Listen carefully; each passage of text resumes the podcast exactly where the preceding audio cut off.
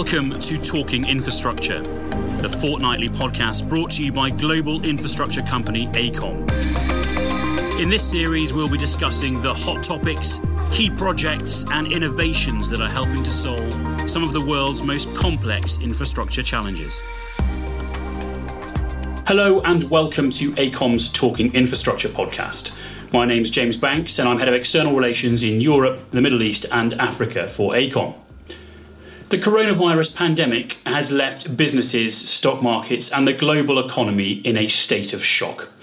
Lockdowns have led to factories slowing or halting production, jobs have been lost, furloughed, or put at risk, and governments are increasing borrowing to cover the costs. But things will improve. The lockdowns will lift and we will recover. But what part should infrastructure play in that recovery? And how can investment in our infrastructure accelerate this? To discuss this subject, I'm joined by Mark Thurston, Chief Executive of High Speed 2, Dean Spawn, Director of Highways England's Regional Investment Programme for the South, Nick King, Group Director of Network Services and Network Rail, and Mark Southwell, Managing Director of Civil Infrastructure for the UK and Ireland at AECOM. Welcome, everybody. Thank you. Welcome, James. Firstly, to kick things off, Mark Southwell, uh, if I can come to you as you are on the home team, why is infrastructure so important for economies? So I think, James, we, we all know from historical uh, situations that governments of the past have used infrastructure investment as, as a way of stimulus uh, to the economy. The UK government have, have done that over the years, and, and it, the same goes across the world. And looking at our, our colleagues in America, they have demonstrated after the 2008 uh, recession they earmarked over 14% of the, the budget for infrastructure projects. And, and that was basically driven by the fact that they saw a correlation between infrastructure investment and the economy. And they saw uh, $100 billion equating to a million jobs.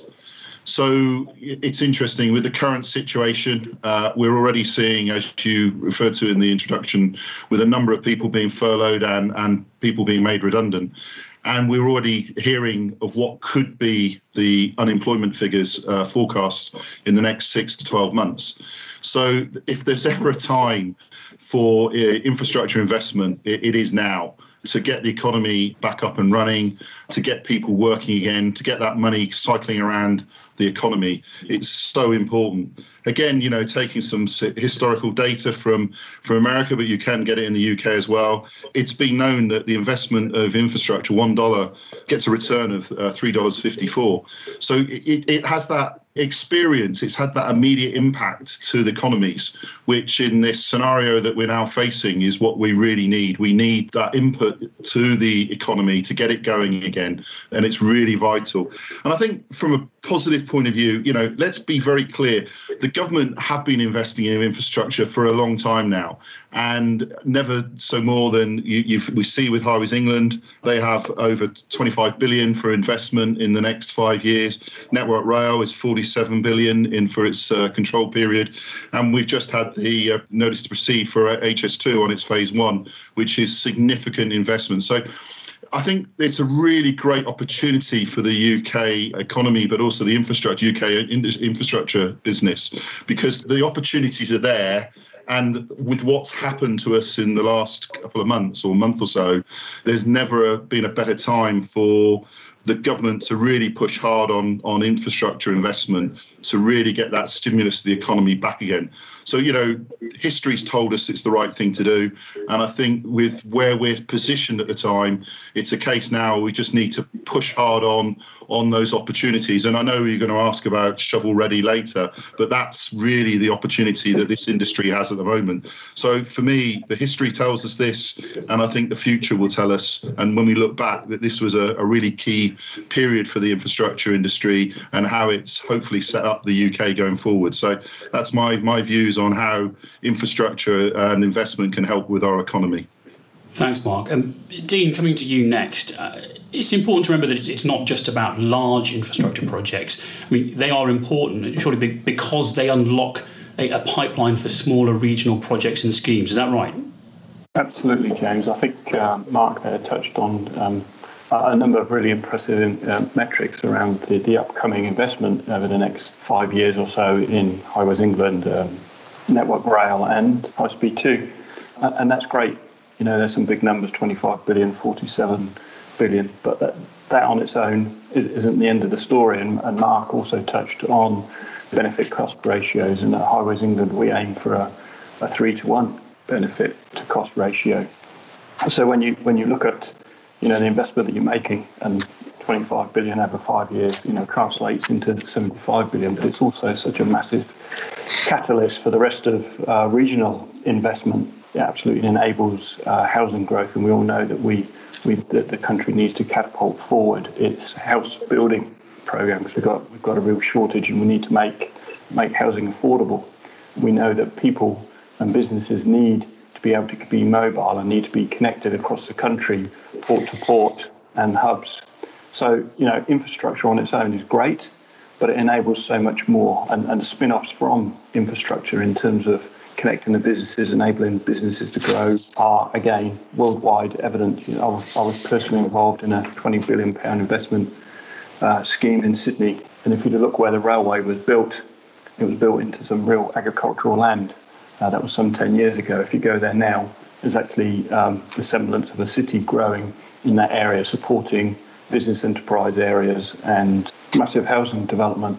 So I think, you know, similar to Mark's comments, you know, history shows us that infrastructure is a massive an enabler um, for regional development, and without it, a, there can be a real constraint on what how those regions can develop out. Mark Thurston, just coming to you off, off the point of, of planning our infrastructure for the future, we, we, we heard then from Dean saying that the importance of unlocking it and the other schemes that can follow on around rail hubs, etc. But are we expecting people's behaviours to change? How do you think that's going to affect our infrastructure in the, in the future in a, in a post coronavirus world?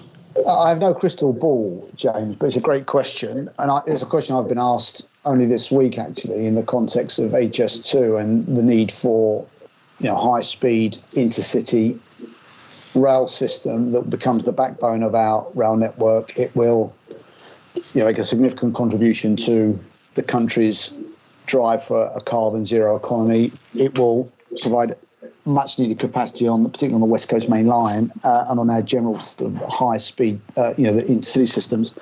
And of course, it connects those major cities, particularly in the Midlands and the North. So it's all part of that levelling up agenda, which has already been touched on.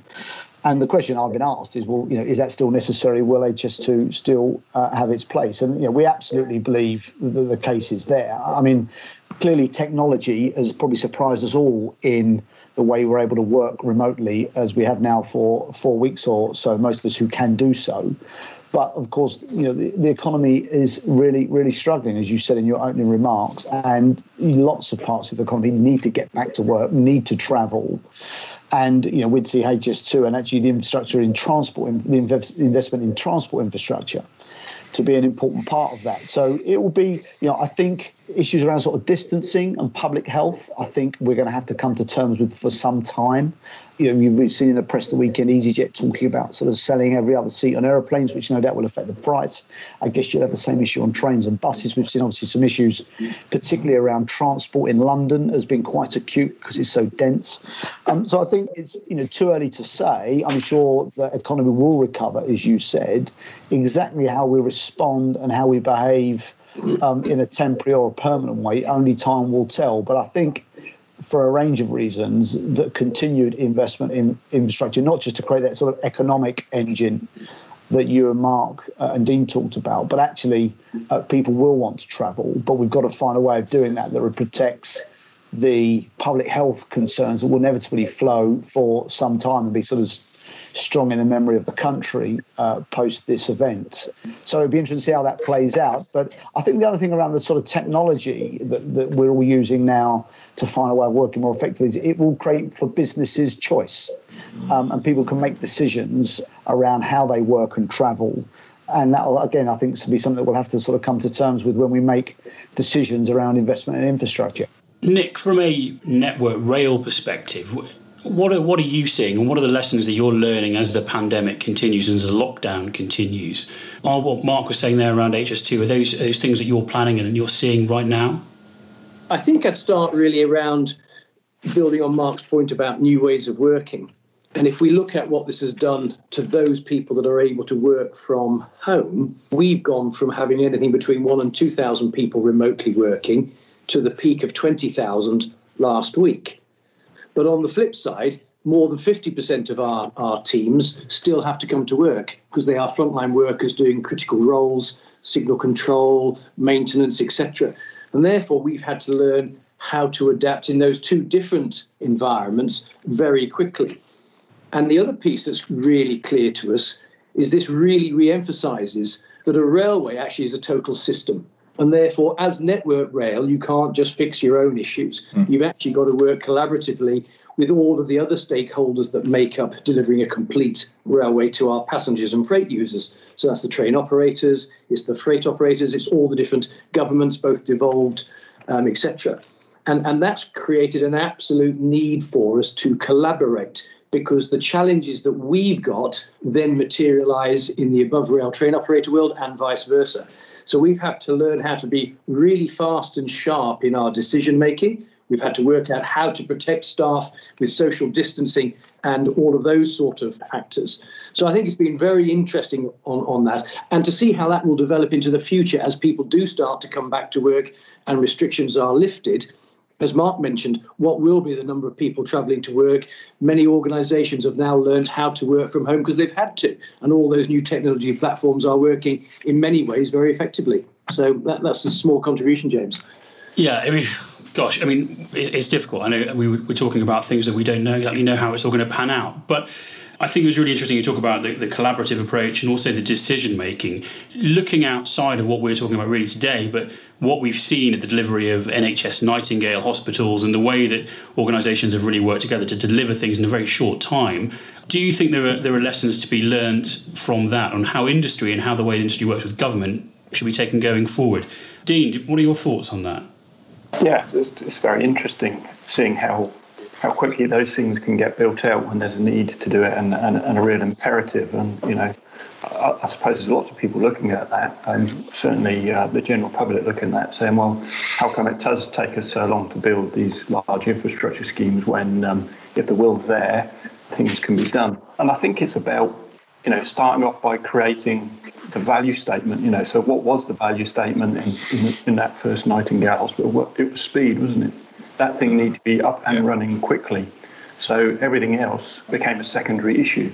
So I'm sure there weren't long and protracted uh, conversations about forms of contract and uh, commercial terms. Um, so really, I, I, think you know if you can create a value statement and you can get everybody aligned to that value statement of a particular thing in a moment of absolute need, then that, that's a driving force behind trying to push forward any scheme, I, I suppose, or any sort of investment. That's not to say that in the future, when we when we come out of this current situation, that everyone's going to um, forget about the commercial terms, etc. I'm sure that's not not going to be the case because we're all investing government money at the end of the day. But for me, it's very much creating a value statement, what's important, and how do you get everybody um, to be aligned to that, that common aim. Just on that, James and, and Dean, I, am sure there will be, but there's a great opportunity to look at what's happened with Nightingale and the other hospitals. What can we do to streamline? Because we've all worked in this industry for a long time and we've all probably come across the processes that sometimes, let's be honest, do hinder. And it's got to be a great opportunity to really uh, reflect and take from what's been a, a very difficult period of time for this country and all the people working here and take some positives from it. So I, I, I hope that we do that. That would be one of my uh, one of my hopes that come out of this that we do take some of the learning. Mark, from an HS2 perspective, what are your thoughts on, the, on the, how quickly things have been delivered? Well, I think what it's tested, isn't it, is that sort of interaction between the public and the private sector. And I'm sure when all this plays out in the fullness of time, there'll be some fantastic examples of where that has uh, made a significant difference. And to Dean's point, you know, at pace, at speed. Uh, but equally has probably exposed some cracks in that interface between the public and private sector. I thought it was an interesting and you know conversation we're having about HS2 at HS2 about what we do as we come through this and out the other side, and rather than talk about going back, talk about going forward and seeing this as a transition to a new version of HS2 and we sort of renew ourselves. Quite a lot of coverage in the press the weekend, and it was interesting. I think it was the, some of the, the chief executive of the Royal College of Practitioners made the point that you've seen sort of a take up of technology in the health service more in the last two to three weeks than you have in the last 20 years. Now, you know, it's slightly anecdotal, but I think this idea of you don't waste a good crisis. And these situations do force you to think about actually what is a smart way of working. And at times particularly in that public private interface we do get ourselves often wrapped up in lots of stuff that takes a long time for reasons we understand. But i think as we come out the other side of this i'd like to think that we will be much smarter particularly in the public sector at using the private sector and getting them sort of engaged quicker. Because in organisations like mine and like Highways England and Network Rail, one of the sort of pushbacks we often get from contractors and suppliers is it's very expensive and it takes a long time to sort of get on board. And you know we've got frameworks and various other things, but you know I think this crisis and this and the sort of reaction from sort of politicians through the civil service and out into sort of arm's length bodies and agencies into private sector has shone a light on you know the sort of layers and interaction which uh, as i say i'm sure in the fullness of time there'll be some good stuff to come from on your point there about engaging with people, Mark, do we think that it might be, we are talking about investing in infrastructure here clearly, but do you think there might be a, an issue here communicating the benefits to people around investing in infrastructure? People clearly at the moment want to see money going into the NHS. They want to see money going into the resilience in case we get second waves or, or a similar pandemic. Are we going to struggle with getting people on side and saying this is what we should be doing? Let's build and let's invest in infrastructure to get our economy back on track. Yeah, I mean, a two part answer to that question, James. Actually, I think firstly, we've seen, and the construction industry more broadly has seen in the first two or three weeks post lockdown, uh, some mixed messages around construction and should or shouldn't construction go ahead. We've certainly had our challenges in HS2 and have taken the opportunity to look at all our sites and see where we can make sure we can comply with sort of PHE guidance. And that's generated a mix of reactions from the public to your point. And I think as my hope is at least that as this sort of curve of infections flattens and government feels increasingly confident of sort of letting some sense of normality restore, that we'll see the work of construction, a lot of what we do in infrastructure, as being a force for good for getting that liquidity into the economy, creating jobs, uh, creating activity, providing, of course, first and foremost, we do not do anything to compromise the health of not just our workforce, but actually the people that are impacted by that work on on adjacent, you know, in the in the community and the like. So I think it will be a balance. I think to my, my other sort of point to your question is, you know, we are and Highways England Network Rail, you know, we're sort of responsible for linear assets. Our work touches people that didn't ask to be next to motorways or railways or next to HS2 and we have a duty of care to make sure that we protect and look after the people that are impacted by our work. And again, this period has shone a light on how we can perhaps use technology to engage with people in some slightly different ways. Um, some of the stuff we sort of have to do face to face, but actually, what this period has shown us that that isn't essential in all cases. And again, you know, I can see some green shoots of stuff coming out of the last three or four weeks, which frankly will change the way we do some of our consultation and some of our engagement with communities along the route where those folks are impacted by our work. Mark, from an AECOM perspective, I know that that's something that we've seen. We've certainly changed the way that we've we've been offering local engagement, community engagement for our clients. Some really interesting innovations that have come out of it. What has impressed you about the delivery of, of new innovation uh, across all of our, end markets, really? It was interesting when Mark was talking about consultation and, and something that we've developed um, before the COVID 19 was our virtual consultation tool. It's actually been something we've developed for Highways England, particularly on A303, um, and we are using it in a number of places now. And, and it, as Mark touched on, and it's so important that we, we have a responsibility that the communities that we cross with our projects is how do we engage with them. And with what's going on at the moment, uh, obviously the virtual requirement is, is essential for lots of reasons. But I think out of what's going on at the moment, we can use this because my, my view with virtual consultation processes is that although we, we traditionally have a hall where people go to or a, a town hall where people visit and they go and, and talk to the people working on the projects, I think what's happened over this period of time will hopefully give people more confidence to use the virtual uh, process. You know, people that have never been on Zoom before are, are on Zoom having quiz nights and virtual beers and coffees and everything else else. So I think you know this this period has open the public eyes to the use of virtual tools. And like I say, we've been pushing that really hard. I think, you know, just the other one I'd mention, it, it seems very simple, but we're working with Network Rail in a number of places, and we've done a number of um, workshops up to 50 people using Teams and software. And the feedback we've had, it's like a traditional workshop, you know, where you go off into little groups and little rooms and you feed back into a, a wider group. And the feedback we've had from the clients clients has been this is better than actually doing it in a hotel more effective more efficient and also they get that that immediate feedback. So you know there's the virtual consultation tools that we developed for obviously going to the general public but i think we've we've found ways across the business to take the business to a different level. And you know some of the ways we've done things in the past i don't think are the ways we want to do them in the future anyway. And the feedback we're getting is that people are actually quite like them. So there's a mixture of things. And i think as you always say uh, mark said you know don't waste a good crisis. And i think think we need to take some of these things we developed in this period and make sure we don't go back to the old ways. Okay, so let's look forward a little bit. So when the lockdown lifts and we start to head back to the new normal, or, whatever is the, the, the, phrase that we're calling it at the, moment, Dean, how do we get to the point where we can accelerate the delivery of, of these shovel-ready projects that are good to go and are going to get things back on track?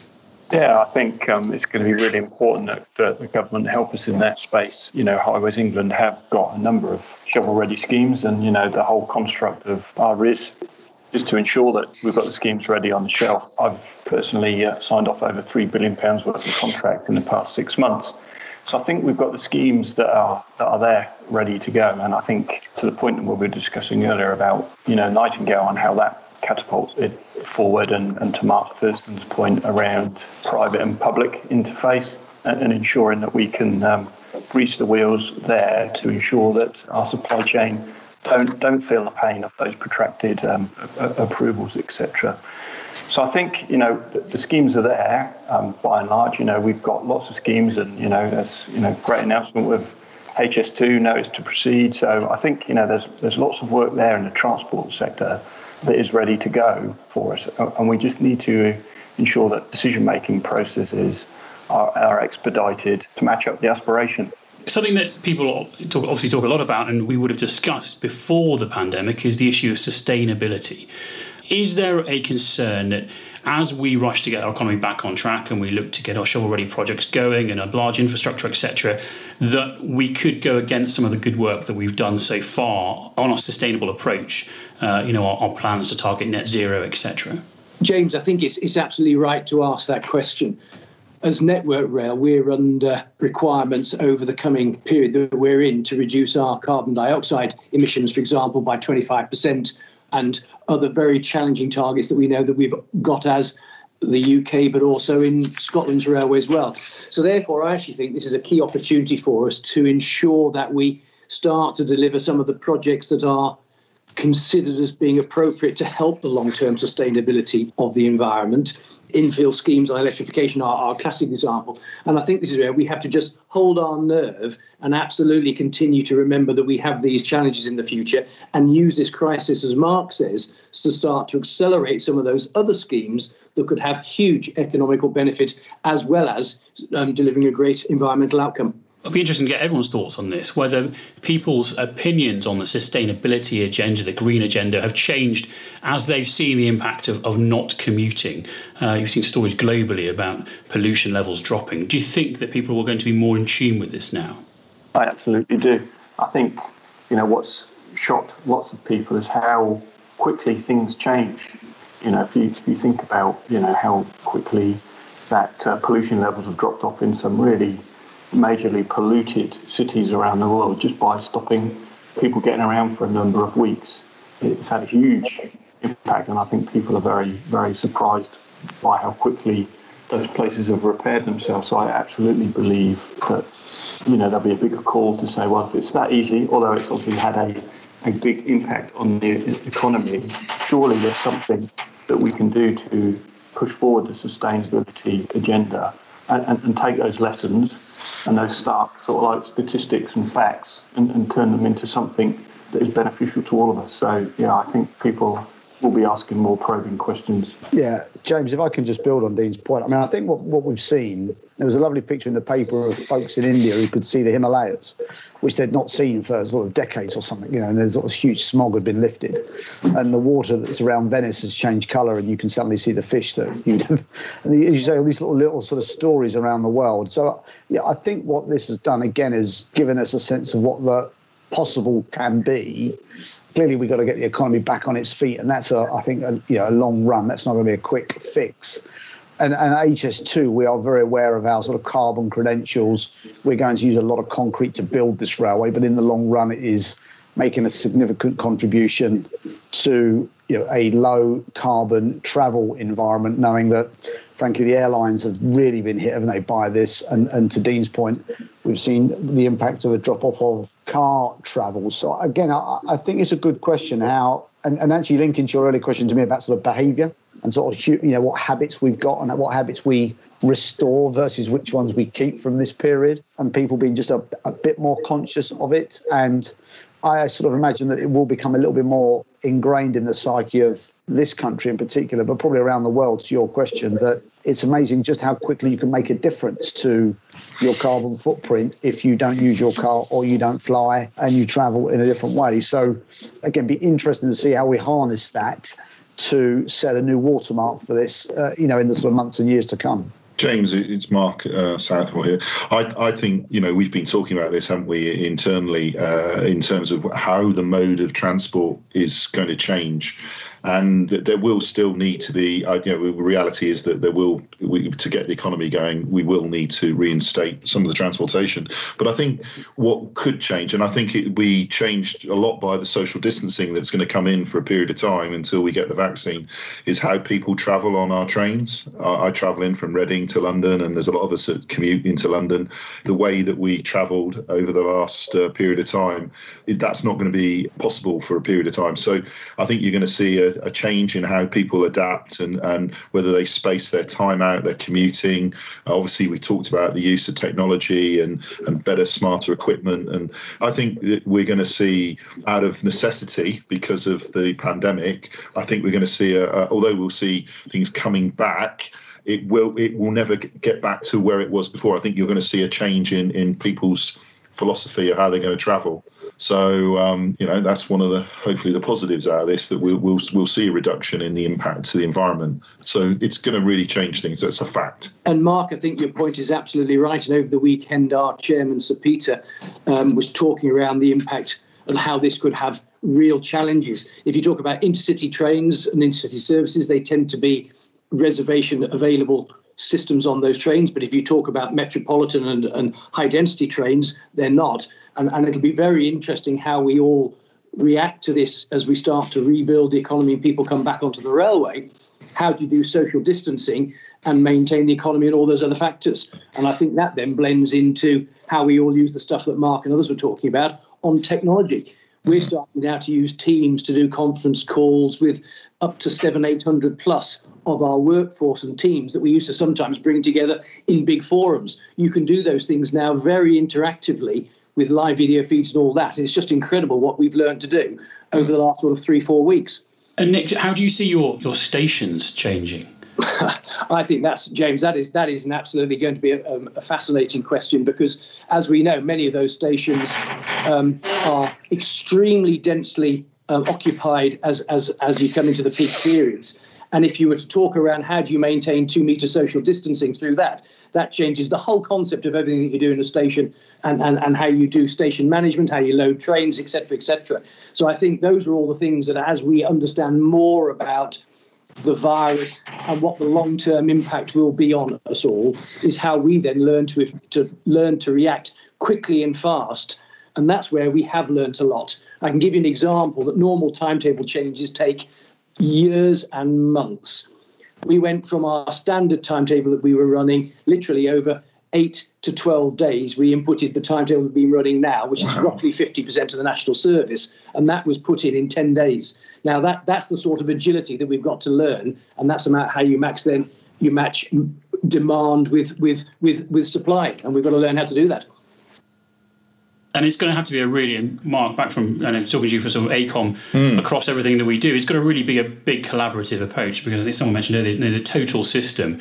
It's not just looking at transport in isolation. It's looking at how cities, how towns, how everything is going to change.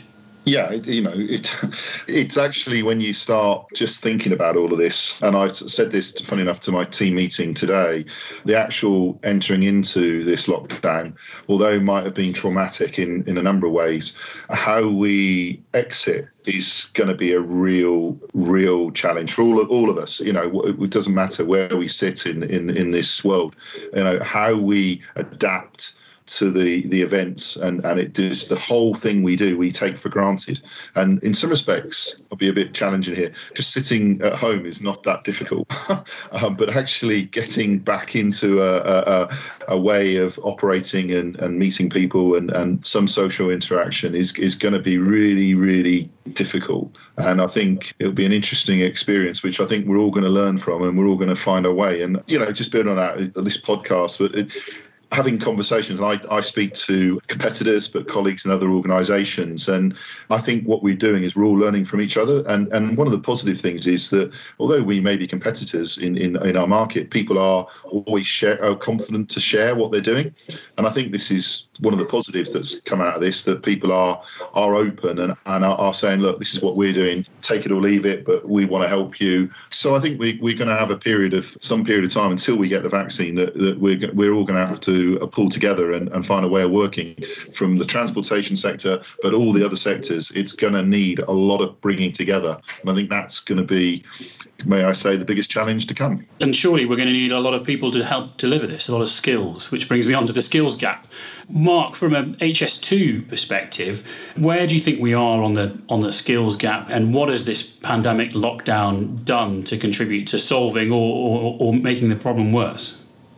I'm not sure I've got an answer to the second part of your question, James. Yeah, I, we've been talking about skills in our sector for as long as I can remember, actually, and there's a lot of good work going on across, I guess, sort of engineering, construction, infrastructure, a sort of broad family. Certainly, a lot of work being led by uh, the DFT with their transport efficient strategy that us and Network Rail and Housing will also contribute to the strategic task force for apprenticeships the work of NSAR, uh, the National Skills Academy for Rail, as a case in point. So I think there's lots of good stuff going on. And frankly, we've just had the sort of first sift for our next cohort of apprentices that would join us in the autumn.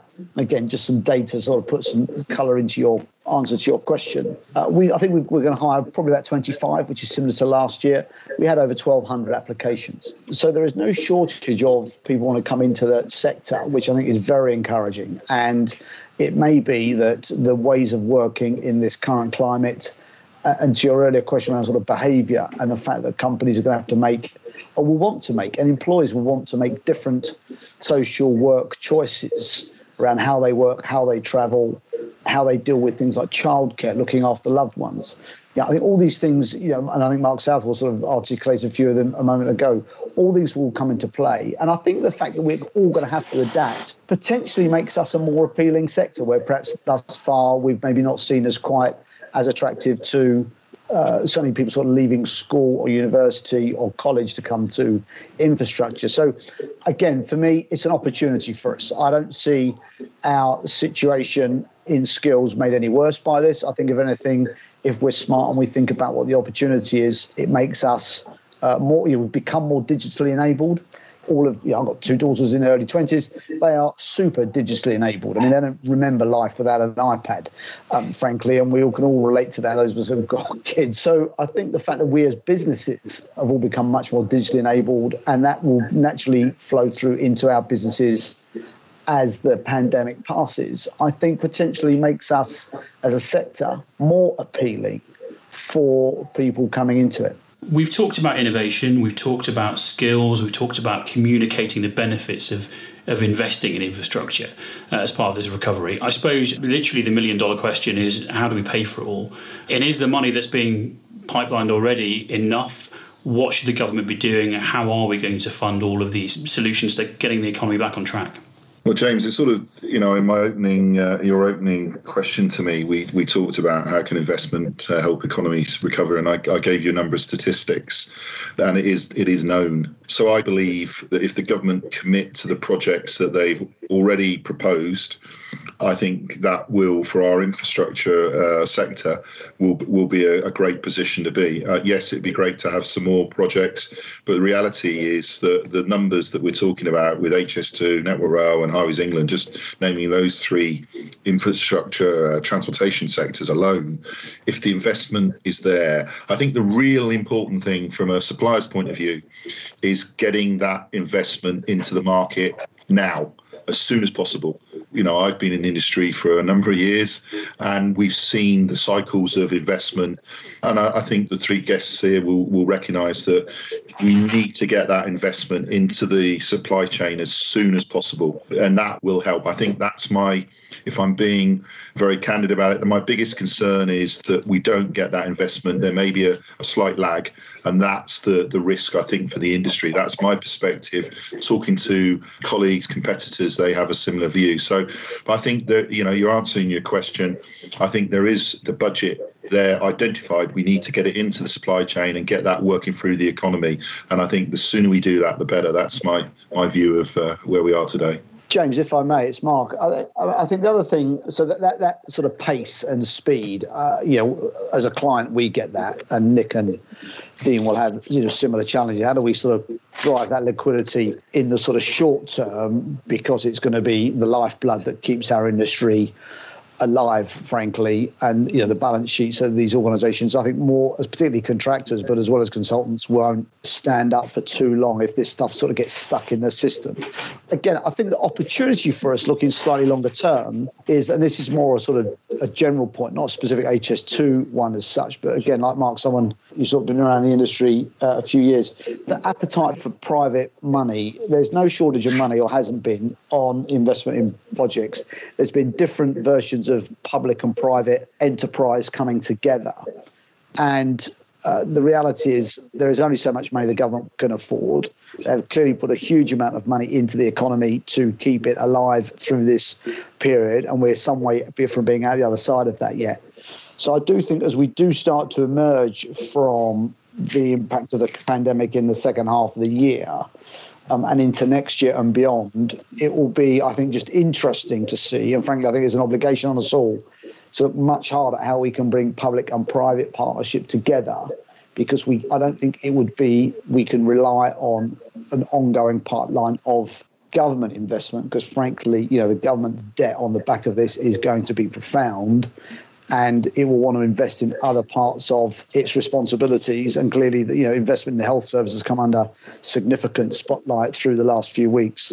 So I think those of us in the sort of infrastructure community have all got an obligation to find ways of funding projects, recognising they're good for the economy, as we've discussed, but we shouldn't rely on the government's checkbook, I think, indefinitely. I totally agree with you, Mark. And my challenge there is that this is being looked at for quite some time. And I think everyone's got to look at this in a very new way and, and with all the challenges we're facing, because I think the private sector will come with ideas. And I think we've gone through um, a number of private public partnership situations in this country over the years, and not, not all of them being successful. And previous governments have sort of got a bit nervous about it.